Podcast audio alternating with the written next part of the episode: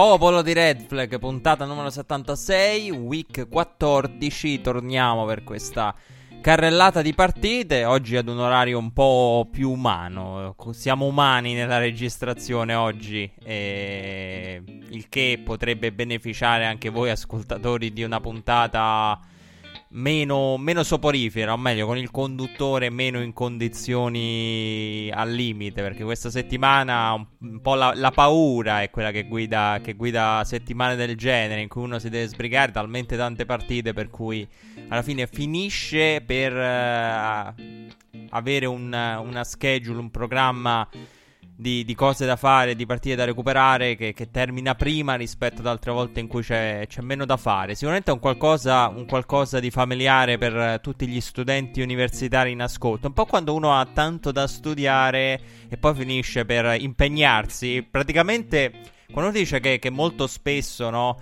La, la, motivazione più che il, il, fare bene e l'evitare la figura di merda, no? La psicologia dice che la vera motivazione non è il voler fare bene, ma è l'evitare la figura di merda. Effettivamente è così. Quindi evitare la scena muta è quello che stimola gli studenti. Nel caso di noi di Red Flag, evitare gaffe e figure di merda clamorose è, è la motivazione. Eh, oppure, non so, l'uscire con la puntata in ritardo di giorni, in ritardo di mesi, in ritardo di settimane. E, e quindi la, è quella la, la, la motivazione, no? il fuoco interiore che ci, ci ha spinto a questa settimana chiudere, diciamo, prima la, la, la scaletta della registrazione. Proprio perché le partite erano tante. Perché le partite erano tante? Le partite erano tante perché i buy non ci sono più, giocano tutte. E devo aggiungere, le partite erano, erano belle cariche di, di, a livello di schedule perché non ci sono stati problemi di Covid. Quindi questa settimana senza bye, settimana che inizia il giovedì, settimana che finisce il lunedì e vede tutti giocare nella finestra consueta, senza spostamenti, quindi senza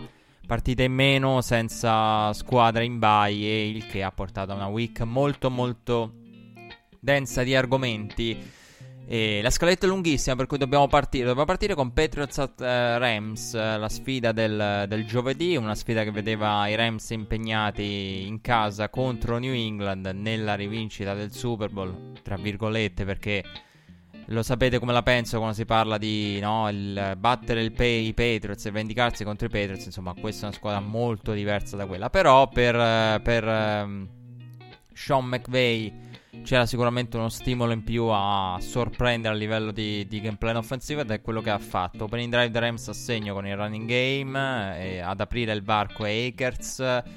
Akers il cui ruolo sta crescendo sempre di più ed è veramente un running back sottovalutatissimo che però si sta aprendo la strada verso la notorietà e verso anche a livello di, di impiego da parte dei Rams e di, di, opportunità. Sta crescendo il suo ruolo e le sue prestazioni stanno crescendo e meritatamente. Goff poi finalizza via sneak quel drive. Rams che aggiungono altri tre punti via Figola e si mostrano da subito nettamente superiori fisicamente con la propria linea offensiva. Cam Newton intercettato sul primo snap del secondo quarto per il pick 6 di Kenny Young che porta il punteggio sul 17 a 0, gara già indirizzata, New England che a metà del secondo periodo tenta il fourth and goal con Newton fermato dai Rams, Belichick che poi a un minuto dall'intervallo dopo aver tentato un fourth and goal te lo aspetti aggressivo ad andare al quarto down invece no perché un minuto dall'intervallo calcia su quarto e due dalla linea delle 11 curiosa decisione visto il passivo di 17 punti e vista anche la precedente, precedente scelta di, di aggredire sulla goal line e poi nel terzo quarto Donald e Brokers vanno a caccia e arrivano dalla parte di Cam Newton. E Rams che aggiungono poi altri 7 punti con Cooper Cup per completare il 24 a 3 finale. E, e, poi è continuata, diciamo, è proseguita la stagione della caccia. Si era aperta la stagione della caccia per la D-line dei Rams, che è proseguita. Ha travolto anche Steed, Jared Steedham, subentrato a Cam Newton. E devo dire, non è apparso meglio di Cam Newton, anzi. Tutt'altro che, che d'impatto l'ingresso di Jared Steedham, Patriots dominati fisicamente come poche volte si è visto. È una di quelle partite in cui non hai bisogno di andare a vedere il coach's film perché quello che vedi eh, in campo, in diretta, nella partita, dalle immagini della TV, non c'è bisogno di andare a riprendere le giocate, capisci già dove si è decisa la gara, dove i Rams hanno dominato, ovvero ne- nelle lotte di linea, sia da un lato che da un altro, quindi sia in una versione che nell'altra. Di line dei Rams dominante contro l'offensive line dei Patriots a caccia di Cam Newton e di Jared Stidham e soprattutto O-line dei Rams dominante contro eh, la di line dei Patriots e contro i, la difesa di New England con uh, un uh, Patriots dominati, dicevo, fisicamente come poche volte si è visto e bravissimi Rams a dominare fisicamente e a scegliere di impostare il game plan proprio per ottenere tutto ciò. Quindi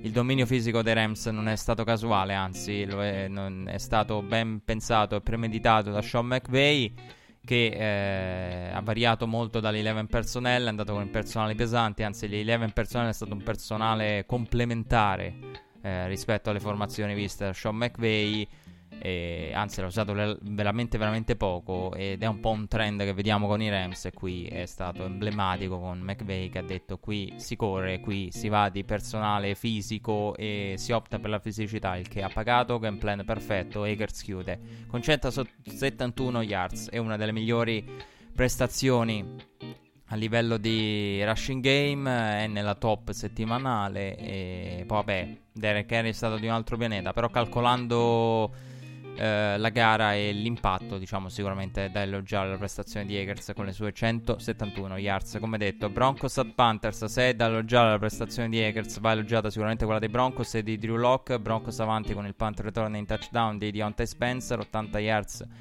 di ritorno. Eh, Carolina forza il fumble su Drew Locke a metà del secondo quarto, tredicesimo fumble recuperato dai Panthers della stagione. Panthers che conosciamo i problemi difensivi dei Panthers, ne parlavamo settimane fa di come i Panthers possano rappresentare per alcune, per molte squadre un'opportunità quando si affronta la difesa dei Panthers per eh, provare nuove cose a livello offensivo per eh, avere no, il bounce back game offensivo. I Panthers sono di, quelle, di quei matchup che può rivelarsi favorevole, però ha delle caratteristiche la difesa di Carolina che vanno comunque apprezzate, tra cui quella di andare a recuperare e forzare fumble. Come detto, tredicesimo fumble recuperato della stagione, difesa dei Panthers che come detto lascia desiderare in molte aree, però in quanto a turnover e palle vacanti fa il proprio dovere e il quasi in scoop and score viene comunque poi tramutato in 7 uh, punti nel touchdown dalla corsa di Davis. Denver assegna negli ultimi 90 secondi con l'ottimo drive che si conclude con il touchdown passato da, da Drew Locke.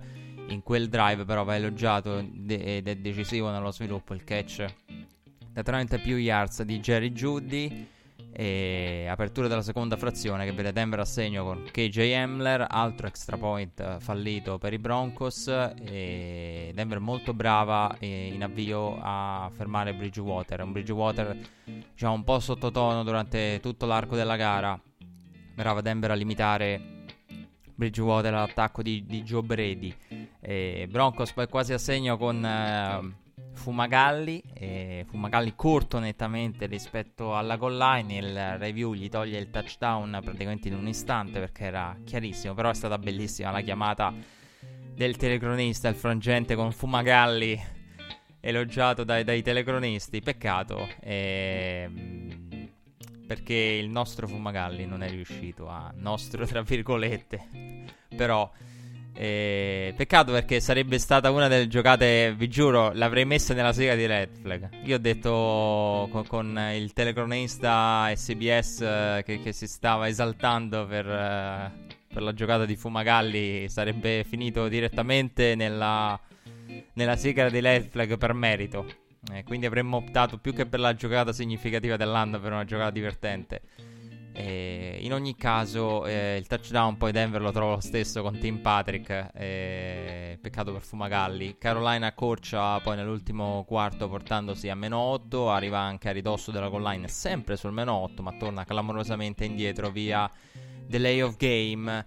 E Panthers che calciano a 5,5 scarsi dalla fine dopo essere tornati indietro in quella circostanza calciano dal meno 8 per portarsi al meno 5 decisione che non sembra pagare visto che Drew Locke trova il quarto touchdown della gara, carriera high per lui, per KJ Emler da 49 yards, Panthers che fanno altrettanto in fretta e furia con Davis, ripristinando la situazione di punteggio precedente a 3 minuti dalla fine, il passaggio di Drew Locke da dentro la propria endzone viene sporcato in aria, lo raccoglie Mervyn Gordon che esce dalla endzone evitando il safety, Lì sono stati molto fortunati i Broncos e con eh, quella palla che salta in aria ed è a disposizione, poi la raccoglie Melvin Gordon, bravissimo, come detto anche a ritornare alla line of scrimmage originale e ad uscire dalla propria endzone in una situazione che poteva veramente degenerare male, il che complica un po' la vita a Denver. Bridgewater ha il possesso poi del tutto o niente, ma viene tirato giù sul primo down e, e la serie down eh, si complica, poi gli incompleti chiudono la gara, bella vittoria da parte di Denver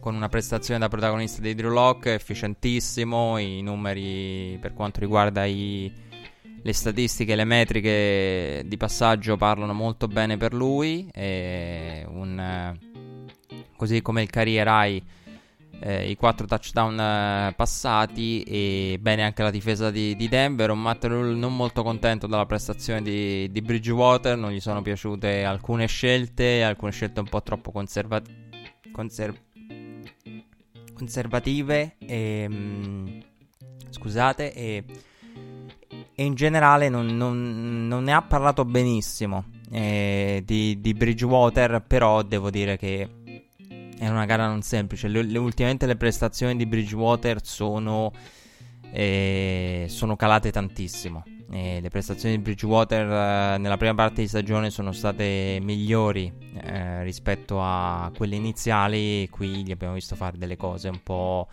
rivedibili e magari ci sono situazioni in cui purtroppo prende il sec quando non dovrebbe oppure devi assolutamente lanciare sei in situazione in cui non vuoi fermare il cronometro e magari va a completare il check down perché anche questa partita è successo in una circostanza e Carolina diciamo può essere soddisfatta del, della capacità di rimanere aggrappata alle partite.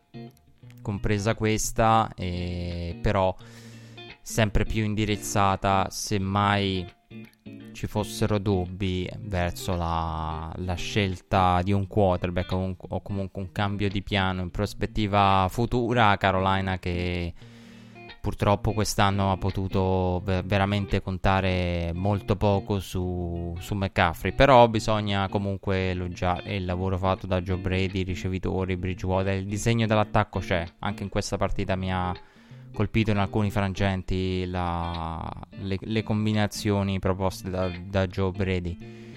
E poi ovviamente eh, magari il discorso su Matt Rule e Bridgewater nasce dal fatto che le aspettative dello stesso Matt Rule su Bridgewater, le aspettative di, di sicuramente tanti fan di Carolina e fan di Bridgewater magari erano in alcuni casi realistiche, in altri molto molto c'era molto molto ottimismo. Il discorso è anche cosa ti aspetti da Bridgewater. Se Bridgewater è il punto di partenza del futuro, probabilmente non si sta rivelando tale. E, ecco, tutta una questione di aspettative. E aspettative che i Bears non avevano e invece hanno tirato fuori la prestazione. I Bears, le aspettative, i Bears sono qualcosa di ormai separato. Perché dai Bears non ci si aspetta più niente però sono stati autori della, della, migliore prestazione dell'anno contro i Texans con Montgomery a segno con la corsa da 80 yards in avvio.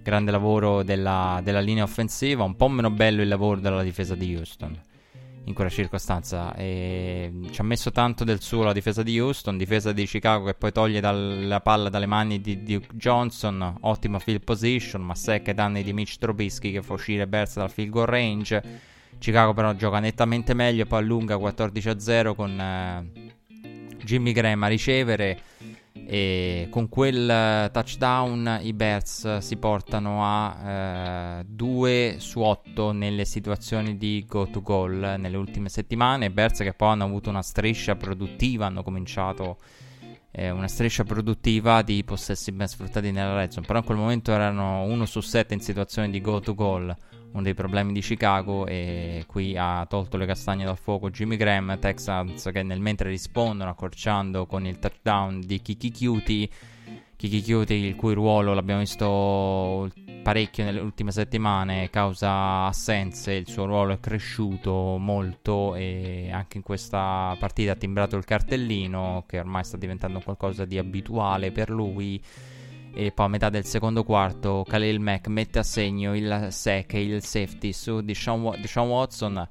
16 a 7 il punteggio in quel momento. Chicago a segno subito dopo aver ripreso il pallone ancora una volta con Mooney per il 23 a 7 poi a 10, 10 secondi dall'intervallo Mitch trova Allen Robinson per il terzo touchdown della propria giornata. MVP Mitch e Chicago superiore in tutte, tutte le fasi e negli spogliatoi sul, sul 37, finale di, di, terzo quarto che vede Houston a segno, per il momento a segno, visto che il review cambia il tutto, con il fumble di Deshaun Watson nella end zone avversaria, poi da lui stesso recuperato, ma il review lo riporta indietro.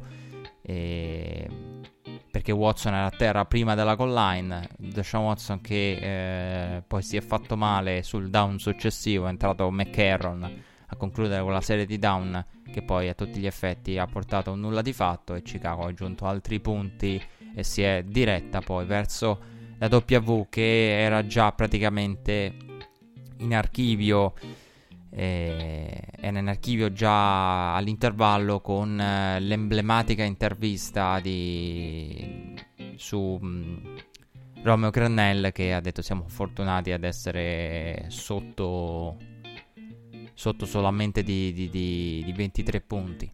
E fa effetto perché eh, in quel momento della gara la, la, partita era veramente a senso unico ed è stata una partita sorprendentemente a senso unico. Mi aspettavo qualcosa in più da parte, da parte dei Texans. I Texans che sono stati oggetto di studio della mia settimana. Devo dire, devo fare una correzione rispetto alla scorsa puntata che eh, è stata strana perché rispetto alla scorsa puntata io avevo visto, non avevo visto il, non avevo rivisto poi il finale della partita contro i Colts con il fumble di Deshaun Watson che andandolo poi a rivedere bene, l'avevo visto solo una volta, parte di Red Zone, poi quando ho rivisto una, la prima parte della gara ho saltato il finale perché ho detto vabbè, quello già, già è stato seguito l'ultimo drive di Houston tramite Red Zone.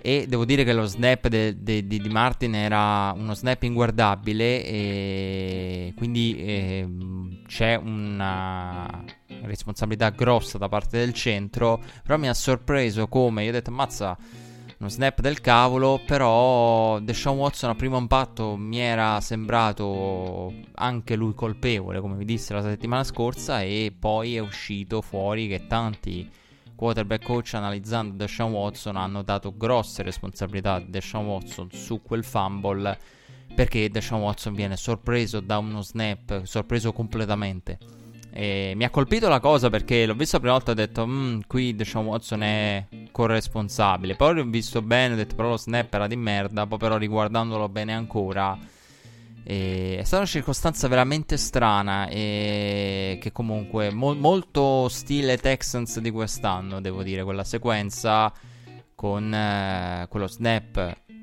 da parte di Martin e eh, Deshaun Watson che, che, viene completamente sorpreso da uno snap brutto che però di snap brutti come quello diciamo nelle partite se ne vedono.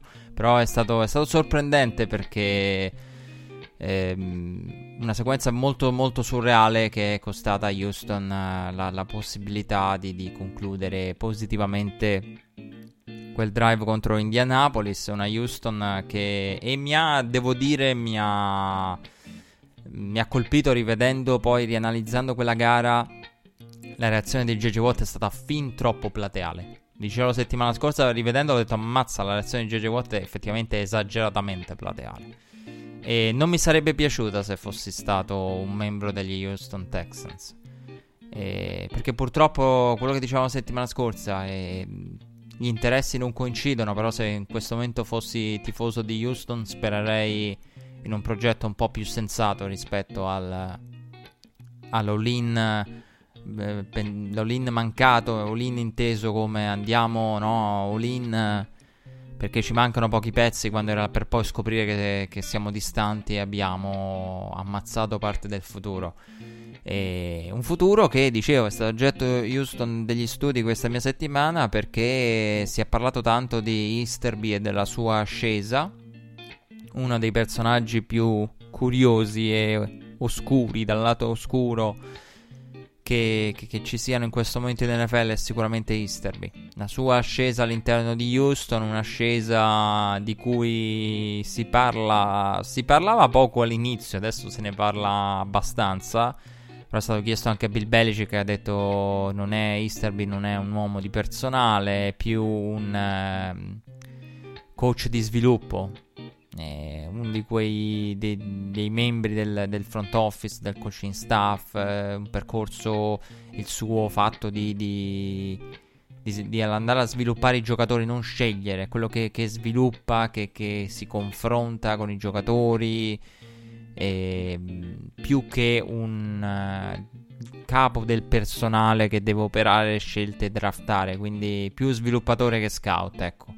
Non mi veniva la, la, definizione corretta e se ne è parlato tanto e sono usciti tanti articoli sulla sua ascesa, articoli che hanno occupato la settimana con eh, molte persone che, che potrebbero aver eh, diffuso le informazioni che abbiamo letto negli articoli durante la settimana, un Easterby dal rapporto non chiaro con O'Brien perché O'Brien dopo il licenziamento eh, O'Brien ha detto che comunque non, non, c'è un collegamento, aveva parlato del rapporto con Easterby, che insomma non, non è Easterby responsabile, no, non, è, non ce l'ha con Easterby per il licenziamento, però poi sono uscite delle, le, tutti i racconti che sono usciti fanno pensare a chi ce la può avere con Easterby, tante persone, e una di queste sicuramente potrebbe essere, perché sono tutte ipotesi, O'Brien. Quindi chi è la fonte de- de- delle informazioni che stanno uscendo da Houston?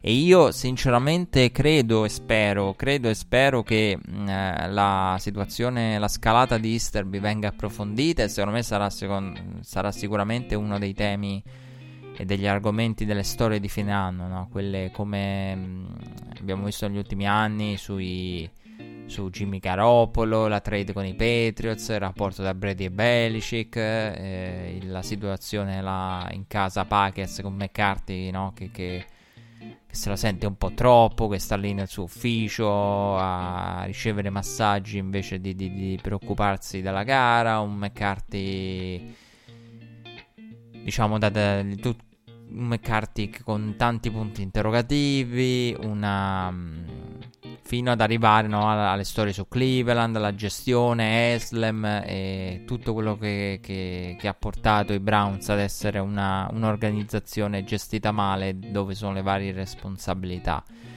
E questo è quello che abitualmente vediamo a fine anno e io sono sicuro al 100% ed è una cosa sulla quale posso mettere la mano sul fuoco è che a fine anno uno dei temi caldi sarà saranno le lotte interne a Houston, perché l'ascesa di Easterby, per quanto possa essere definita normale, e perché in NFL ci sono queste ascese strane, e, ho sentito tanti pareri su Easterby e molti hanno detto vabbè ma in NFL è quello che succede quando uno ha eh, le, un reparto, reparto diciamo tra virgolette PR buono quindi si sa gestire alle amicizie giuste. D'altronde il ruolo, i ruoli in NFL non sono elettivi o, o, piramidali in cui scali automaticamente e viene promosso, sono ruoli mh, selettivi in cui chi, è, chi è in, ha in mano il potere può scegliere chi vuole indipendentemente da che abbia meno l'esperienza, che è un po' il problema che va a impattare tante altre cose come la presenza di coach afroamericani. Il problema è chi ha il potere può scegliere chi vuole. Non, non, ci sono requisiti, non ci sono condizioni necessarie e sufficienti E Mike Lombardi eh, faceva l'esempio per, eh, di, di Zach Taylor. Zach Taylor, uno che non è stato mai play caller e che si ritrova direttamente head coach, eh, scalando posizioni, ottenendo no, la strada spianata verso un uh, head coaching job che tanti altri, magari con un curriculum nettamente superiore, non hanno. Quindi anche lì eh, avere, essere nei contatti giusti, eh, essere usciti dall'albero di McVeigh e avere una presentazione positiva può aiutare eh, rispetto a tanti altri candidati. Quindi sicuramente Easterby è uno con gli agganci giusti.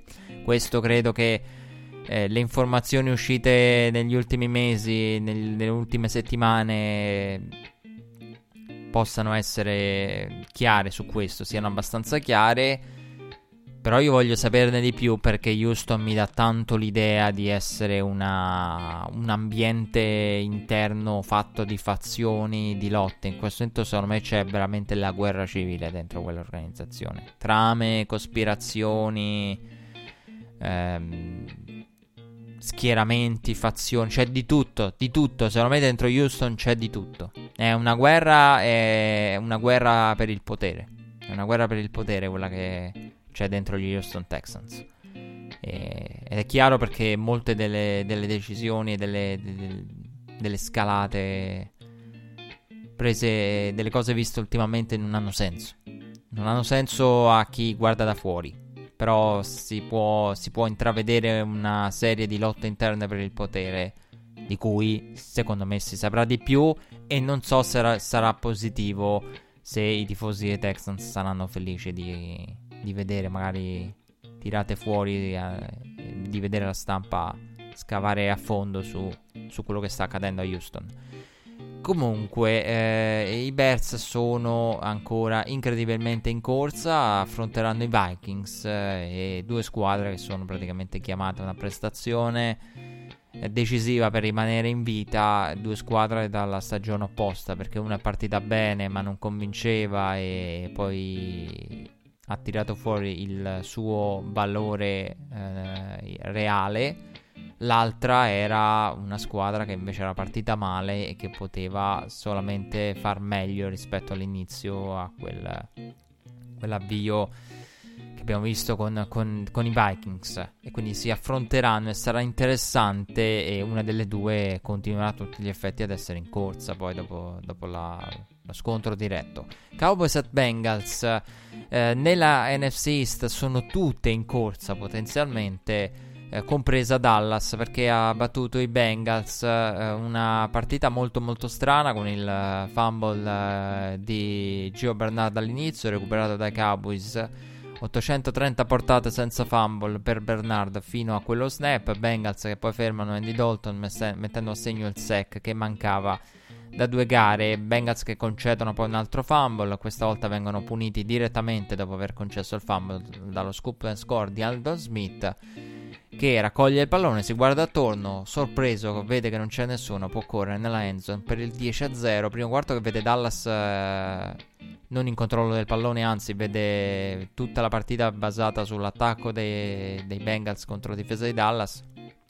E, e nei, ovviamente nei turno, sui turnover Dallas solo 6 giocate nel, nel, primo quarto a fare la differenza come detto non è il tempo di possesso ma il doppio fumble. Purtroppo il copione non finisce con il primo quarto perché primo snap del secondo periodo e Bengals autori di un terzo fumble, il terzo fumble della gara su quarto e uno tra le altre cose. Dallas si porta sul 17-0 con il touchdown ricevuto da Mari Cooper, protagonista indiscusso del drive perché lui a ricevere in touchdown ma anche lui a ricevere il catch eh, più importante del drive, quello sulla sideline. Bengals che finalmente dopo tutte le occasioni avute capitalizzano riducendo il distacco con il touchdown di AJ Green portandosi sotto 7 a 17, secondo tempo che vede Dallas ricevere il kickoff, farlo bene con l'ottimo ritorno di Tony Pollard e poi Cowboys che non capitalizzano ma si portano comunque via field goal sul 20 a 3 Dallas che aggiunge ulteriori 3 punti sempre con Zerla in via calcio per il 23 a 7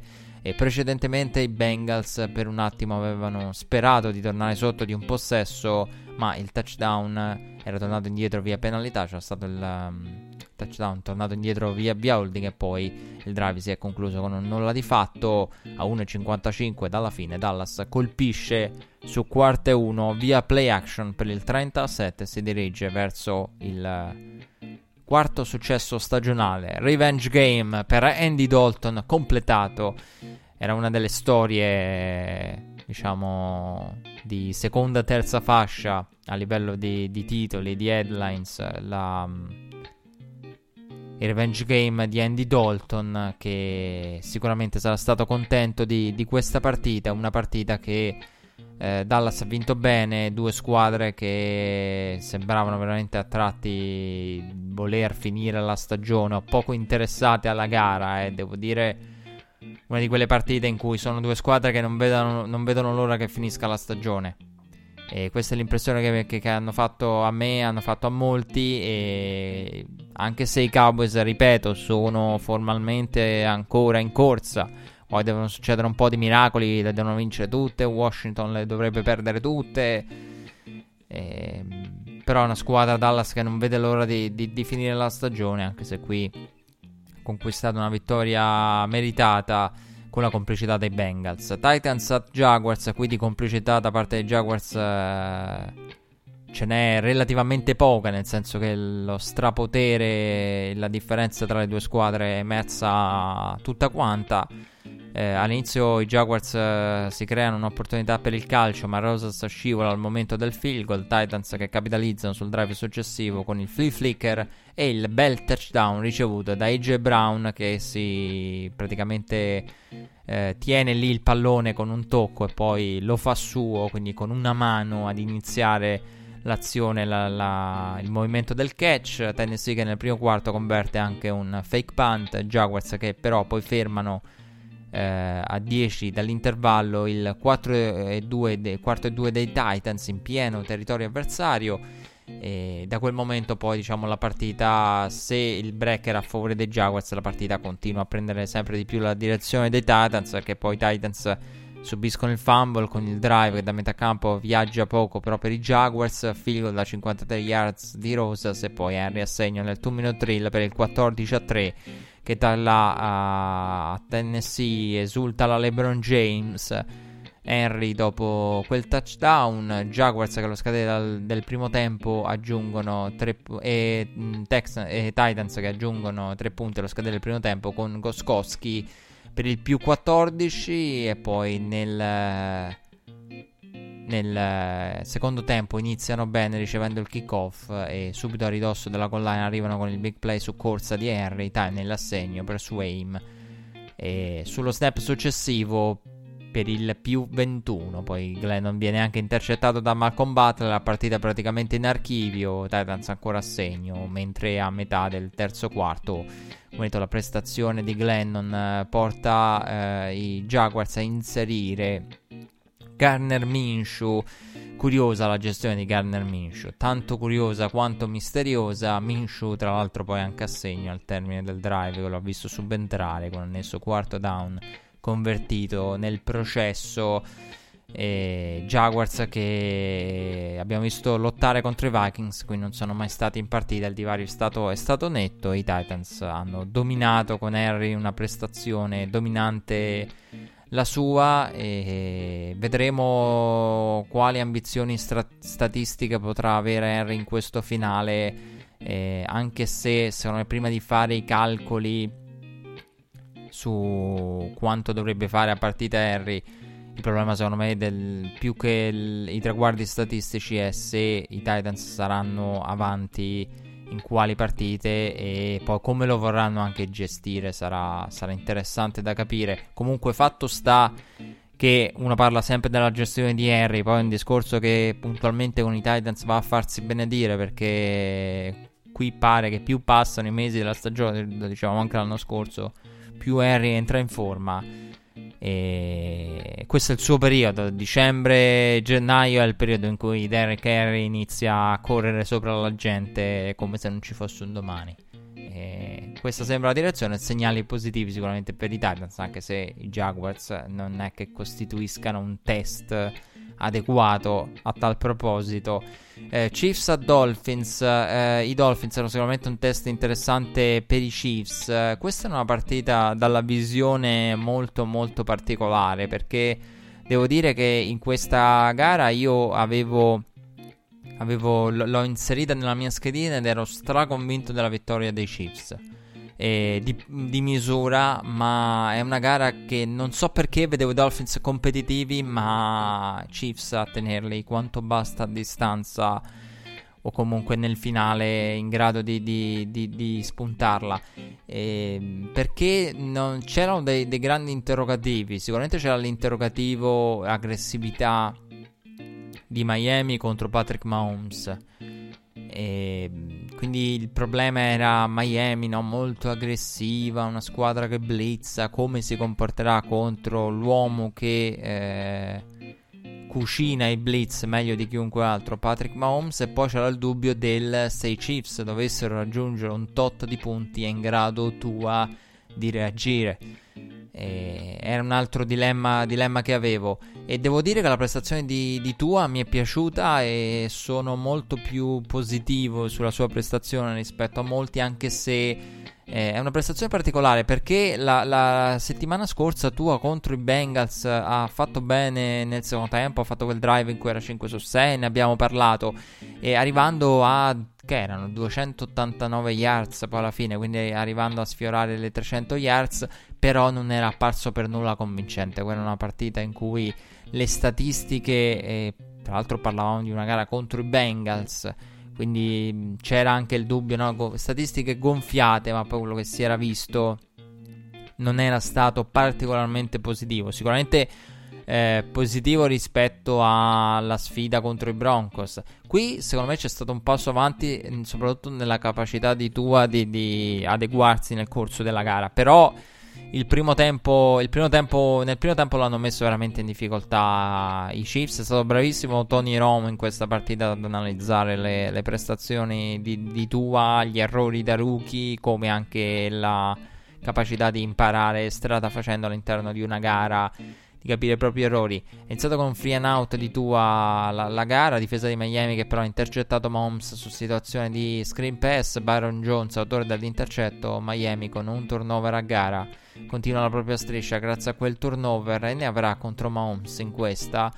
Eh, perché sul terzo e lungo Mahomes eh, indietreggia e subisce un sex costosissimo e per la prima volta in quel sec da 30-40 yard abbiamo visto una delle giocate, giocata che ha fatto la storia per la perdita di yards. E abbiamo visto il lato, secondo me, per una volta, per una volta possiamo dire di aver visto il lato negativo dello stile di Mahomes. Perché Mahomes lo, lo vediamo spesso uscire da queste situazioni, magari anche tornare a ridosso dalla line scrimmage e lasciare andare il pallone mentre gli altri si sono liberati durante tutto il processo. Qui invece abbiamo visto il lato negativo. Cioè, se Mahomes indietreggia, indietreggia e poi lo tirano giù, cosa succede? Ecco, succede questo. E lì ha complicato molto la vita la propria difesa Mahomes. Perché la field position ereditata e Mahomes è stato tirato giù a ridosso della propria goal line. Quindi la field position ereditata dai Dolphins è migliorata improvvisamente con quel sec lì. Miami a segno con Gesicki a sfruttare, come detto, proprio quella l'ottima field position ereditata. Mahomes nel finale di quarto però ha trovato un bel passaggio per Watkins, eh, il migliore della partita finora, fino a quel momento per Mahomes, e poi è stato intercettato per la seconda volta, in questo caso da Eric Rowe.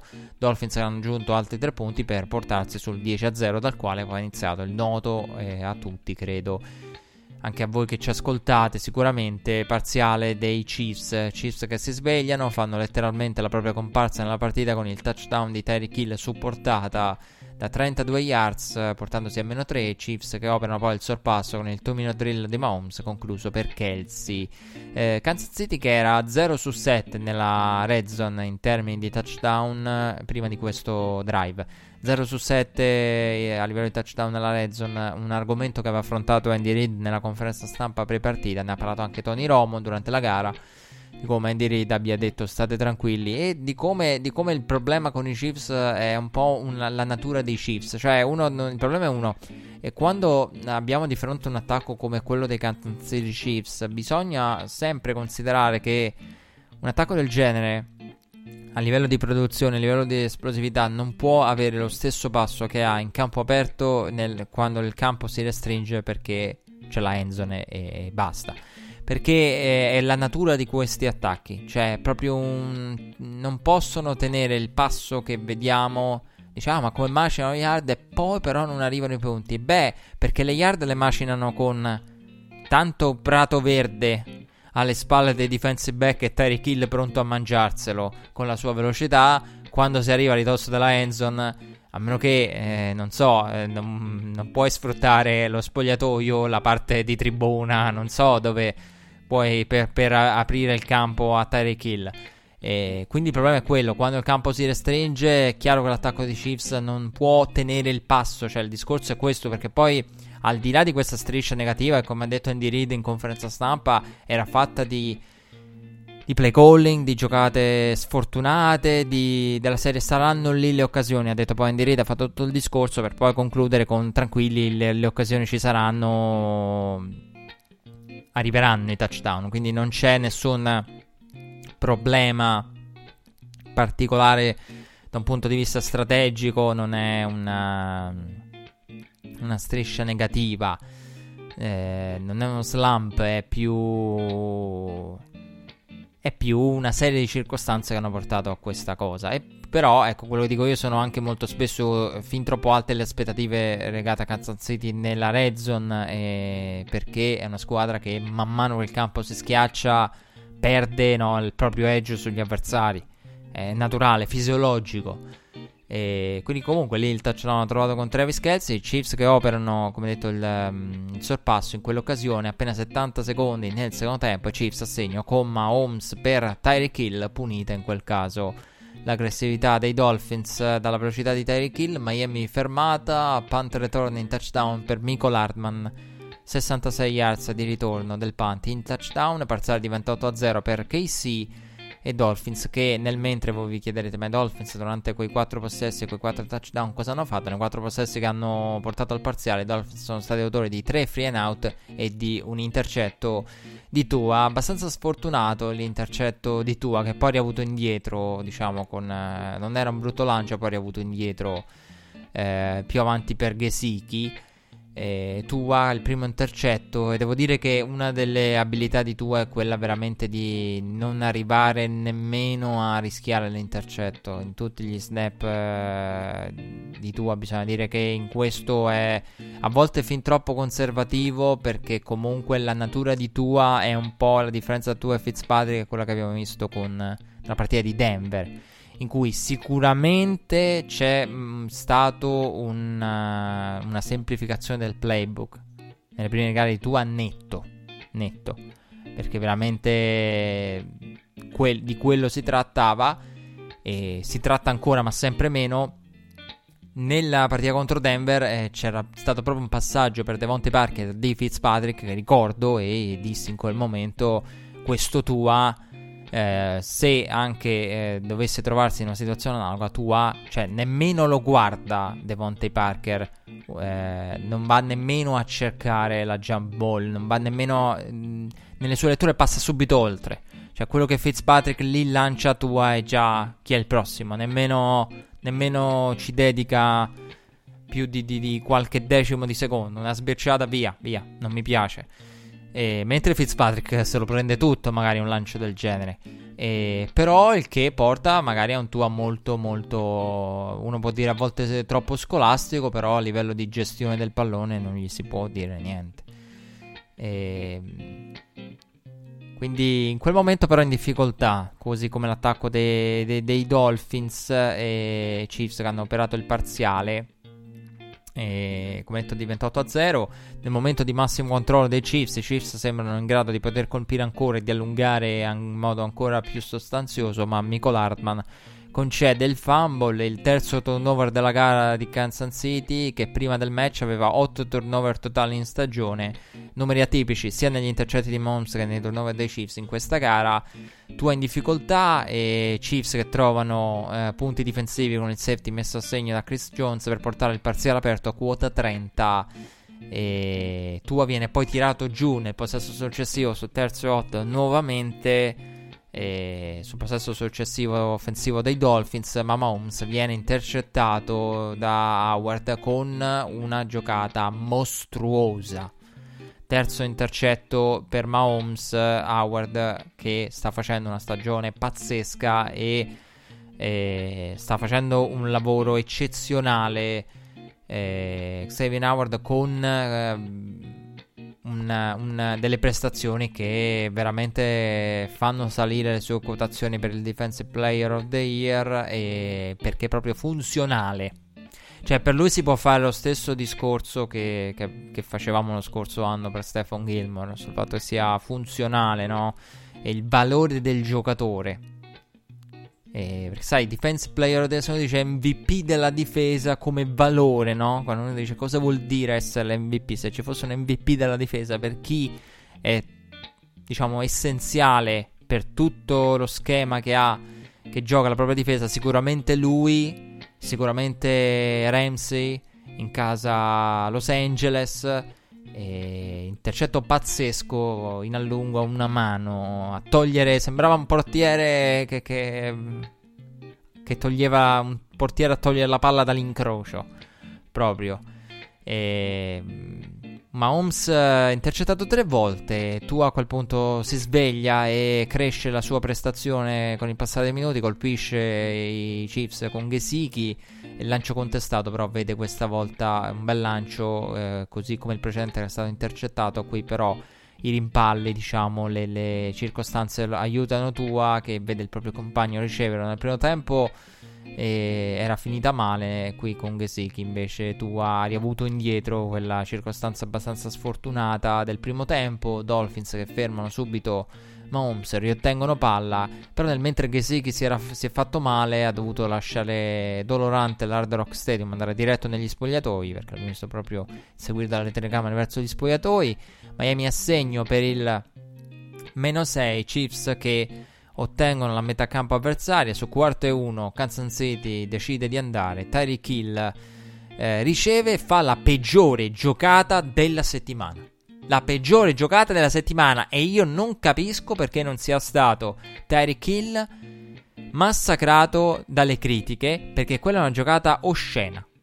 Cioè, quella quando uno mi dice, eh, ma c'ha... No, perché io voglio sapere dove sono tutti i tutti quelli che no, fanno la morale del Chubb ha fatto bene, non doveva entrare. Eh, Chubb che fa la giocata situazionale giusta per chiuderla lì, per dare quel piccolo edge, lo 0,000 qualcosa forse di analytics. Qui Tarek Hill fa una cosa oscena perché eh, se fosse rimasto in campo, cronometro, Dolphin senza timeout, il cronometro sarebbe arrivato a 2 minuti con il 2 minute warning.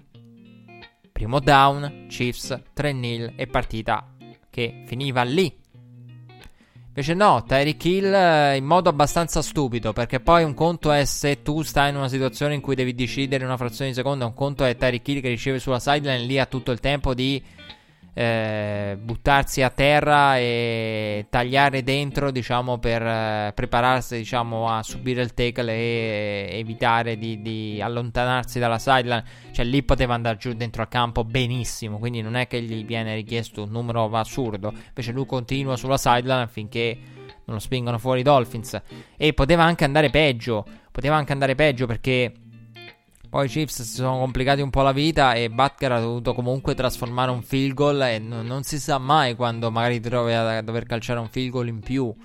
Eh, per il più 9 poi diciamo con il quale, con il quale l'ha chiusa Cardinals at Giants una bella vittoria per i Chiefs devo dire che, che prendono anche la leadership dell'AFC con la sconfitta degli Steelers uh, ad opera dei, dei Bills della quale parleremo dopo e eh, una vittoria importante per Kansas City che un'altra partita equilibrata Kansas City in difficoltà a tratti anche se la partita diciamo è stata ben indirizzata poi da Chiefs. La difficoltà più che altro sono i turnover e devo dire che eh, la, mm, fa effetto vedere i Chiefs eh, vincere una partita, vincerla in modo convincente nonostante tanti turnover e tanti intercetti, però secondo me non bisogna sorprendersi più di tanto perché è la natura dei Kansas City Chiefs. Ora non credo che non esistano purtroppo statistiche e, e, analytics che possano dirci no, quanto eh, un quarterback i turnover abbiano valore differente. Sì, quelle esistono statistiche ci dicono determinate cose. Il problema è non quello che intendo io in questo momento, ovvero del, di come lo stile di Mahomes, anche in intercetti, lo stile, la produzione di Mahomes può sopravvivere anche a gare con turnover multipli. E questa è una di quelle. Eh, Cardinals Giants, eh, una partita che aveva, vedeva i Giants con grandi aspettative, grandi aspettative in casa Giants con il ritorno di Daniel Jones. Aspettative che però sono state, si sono rivelate sbagliate nei confronti dei Giants, anzi è arrivata la vittoria dei Cardinals, fumble dei Giants in avvio Arizona che raccoglie il pallone per la prima volta in situazione di go to goal. Daniel Jones ha battuto nella circostanza. Cardinals eh, che chiudono però con un eh, turnover on downs con la play action con finto handoff che non sorprende nessuno. Eh, Keller Murray finta l'handoff e poi Murray si ritrova la strada ostruita. Devo dire una partita poi abbastanza bloccata con Arizona che aggiunge 3 punti via field goal, si porta sul 6-0 e Murray un attimo prima era a terra dolorante e c'è stato un frangente in cui sicuramente ha spaventato sono spaventati i tifosi dei Cardinals, nulla di grave però per Keller Murray che non ha dovuto saltare praticamente nulla, è rientrato subito dopo kickoff successivo al field goal che vede il fumble di Dion Lewis Cardinals diretti diretti nella red zone. Fumble generato via calcio al pallone situazione che non può essere rivista. E Cardinals che si ritrovano con la palla nella red zone. Arizona trova il touchdown con Arnold ancora una volta protagonista lui che aveva ricevuto in touchdown eh, all'inizio nella gara contro i Rams della settimana scorsa 13 a 0 per i Cardinals che eh, trovano la endzone anche eh, ne, nel quarto possesso arrivato nella red zone perché erano arrivati per quattro volte in territorio avversario e finalmente hanno poi trovato o hanno ereditato il pallone nella red zone. Quattro volte nella red zone un touchdown poi trovato in quel momento con Arnold. Come detto a fine tempo Arizona prova a calciare con Nugent ma la penalità offensiva vanifica il tutto e Arizona che poi allunga ulteriormente si porta sul 20 a 0 con il touchdown di Kenyon Drake Giants che a metà del terzo quarto non avevano ancora superato la metà campo c'era questa statistica e questa curiosità allarmante per i Giants che non avevano come detto superato ancora la metà campo la linea delle 50 a metà terzo quarto. Nel momento in cui l'hanno detto in telecronaca i Giants non solo hanno eh, superato, eh, superato la metà campo, ma l'hanno fatto subito dopo. In quel momento avevano eh, 87 yards totali i Giants. E c'era McCoy, mi ricordo perché i telecronisti hanno detto ah, non hanno ancora superato la metà campo, McCoy si sta preparando. Perché Daniel Jones non era per nulla al 100%. Durante tutta la gara non è apparso al 100%. È stato bersagliato dai Cardinals con la eh, mostruosa pre- prestazione di Reddick e storica per, per, la franchigia dei Cardinals e hanno faticato eh, tantissimo i Giants a livello offensivo Daniel Jones ripeto non appariva bene in quel momento come McCoy che si è si è scaldato, si era pronto ad entrare. Eh, Giants che non superavano la metà campo. È arrivata immediatamente la risposta dei Giants che l'hanno fatto subito dopo con eh, il grande catch di Golden Tate, uno degli highlights della settimana. E poi Dion Lewis per la corsa in touchdown. Daniel Jones, evidentemente, ha sentito i telecronisti, ha visto McCoy, ha reagito. Si scherza, ovviamente. Eh, però è stato bellissimo quel frangente. Perché appena hanno parlato, boom Golden Tate, Dion Lewis, touchdown. E Arizona che poi ha gestito il vantaggio, battute a parte, ha conquistato la W con il punteggio di 26 a 7, interrompendo una striscia di sconfitte, di brutte prestazioni e di anche botte di chiappa come quella contro i Bills. Quindi una reazione a parte dei Cardinals. E devo dire deludenti Giants, eh, molto deludenti Giants. E, um, Keller Murray ha portato palla credo una decina di volte quindi sicuramente un Kyler Murray è apparso meglio a livello di salute. Lo stesso non si può dire per Daniel Jones che non è apparso benissimo. E c'era no, la, la... Nell'ambiente Giants già circolava in settimana la voce che l'hamstring injury di Daniel Jones che fosse eh, forzato un suo eventuale rientro, diciamo, in questa week 14 che quindi i Giants forse ehm, stessero forzando eh, troppo il, i tempi di recupero di Daniel Jones. E poi quello che abbiamo visto diciamo la stampa di New York che dubitava i tempi di recupero effettivamente i dubbi sono, si sono rivelati più che legittimi. E come invece non, invece non legittimi si sono rivelati i miei dubbi eh, riguardo i Buccaneers che nella mia schedina NFL tanto giocata, devo dire, eh, Tampa Bay questa settimana è stata, credo, una delle settimane potenzialmente più eh, produttive per gli scommettitori NFL, ehm, dove tra l'altro eh, io ho beccato di tutti i pronostici e poi nella mia card finale ho inserito gli Eagles che poi ho coperto arrivato quel momento perché non mi sono fidato di Tyson Miller. Poi ne parleremo. E poi ho fatto bene, quindi sono sopravvissuto.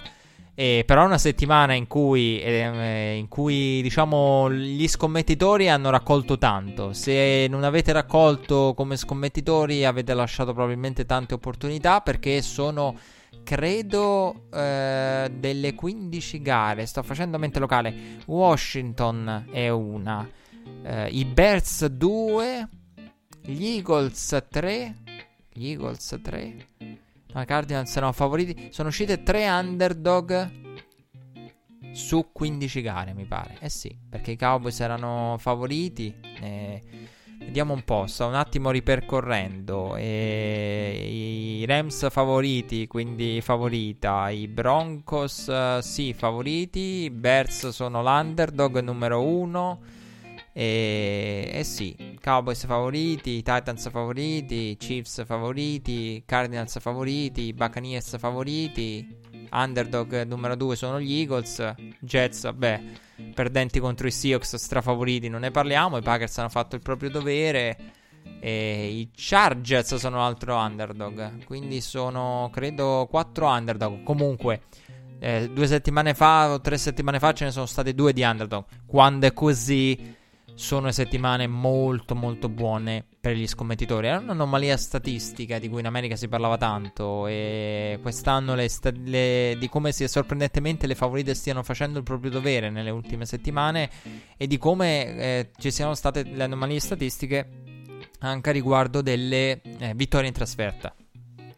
E tante vittorie in trasferta con un numero abnorme di vittorie in trasferta che però quello non è la statistica e non va cercato nel coincidenze astrali ma nel fatto che eh, un campo no, come il Super facciamo sempre lo stesso esempio. Il Superdome di New Orleans non è più tanto ostico. Tanti campi, tante trasferte non sono più ostiche e quindi con eh, l'assenza di pubblico il, il fattore campo in molti casi si riduce al minimo e quindi non sorprende questo. Dicevo, non mi sono fidato del Buccaneers, ho sbagliato eh, perché era una gara che si poteva raccogliere, perché mi ha spaventato all'ultimo, eh, più che un, un eventuale fallimento all'attacco dei Bucks, mi ha spaventato la partita dei Vikings contro i Packers. Ho detto, ma se Dalvin Cook inizia a correre come un matto, è una, è una di quelle partite che se vedi Dalvin Cook correre come un matto non vuoi avere. Eh, però era buona, era buona, devo dire. Vikings eh, che hanno, si sono divorati tutto il divorabile, anche ne, ne, oltre a perdere. Eh, perché sono arrivati in field goal range sull'opening drive. Secca da Nick Cousins che li riporta indietro. Prima delle grandi occasioni, delle tante occasioni fallite, 4 field goal sbagliati in totale per i Vikings.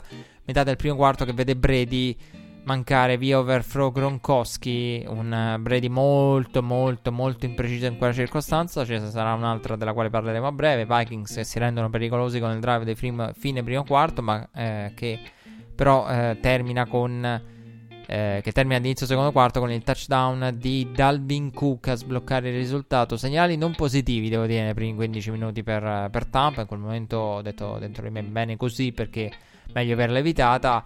Inizio il secondo quarto che vede Brady mancare a- ancora una volta Godwin. In quel momento e la, le, le, palle profonde di Tom Brady erano completamente fuori bersaglio e quell'occasione persa per Gronkowski, quella per Goodwin ancora più clamorosa, era liberissimo ed era già il secondo passaggio mancato da Brady con tante yards a disposizione, quindi big play che erano lì sul tavolo e Brady doveva semplicemente prendersela e prendersela e non è riuscito a farlo. Poi si è riscattato però via di pass con il touchdown per Scotty Miller da 48 yards. I Vikings uh, fermati optano per un field goal suicida da 54 yards di Bailey che non segna da 40 e da 54 ovviamente fallisce.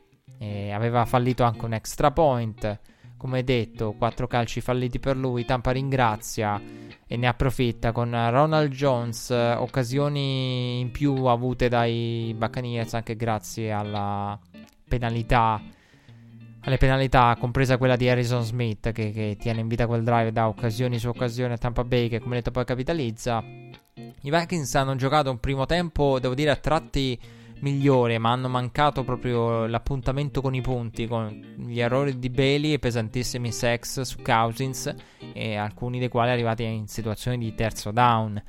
E Buccaneers che poi a fine tempo hanno aggiunto tre punti ulteriori perché c'è stata l'interferenza a cronometro scaduto con Gronkowski. Il tempo non può ovviamente concludersi con eh, una penalità difensiva. Si calcia a cronometro già a zero per il 17 a 6. Calcia Tampa.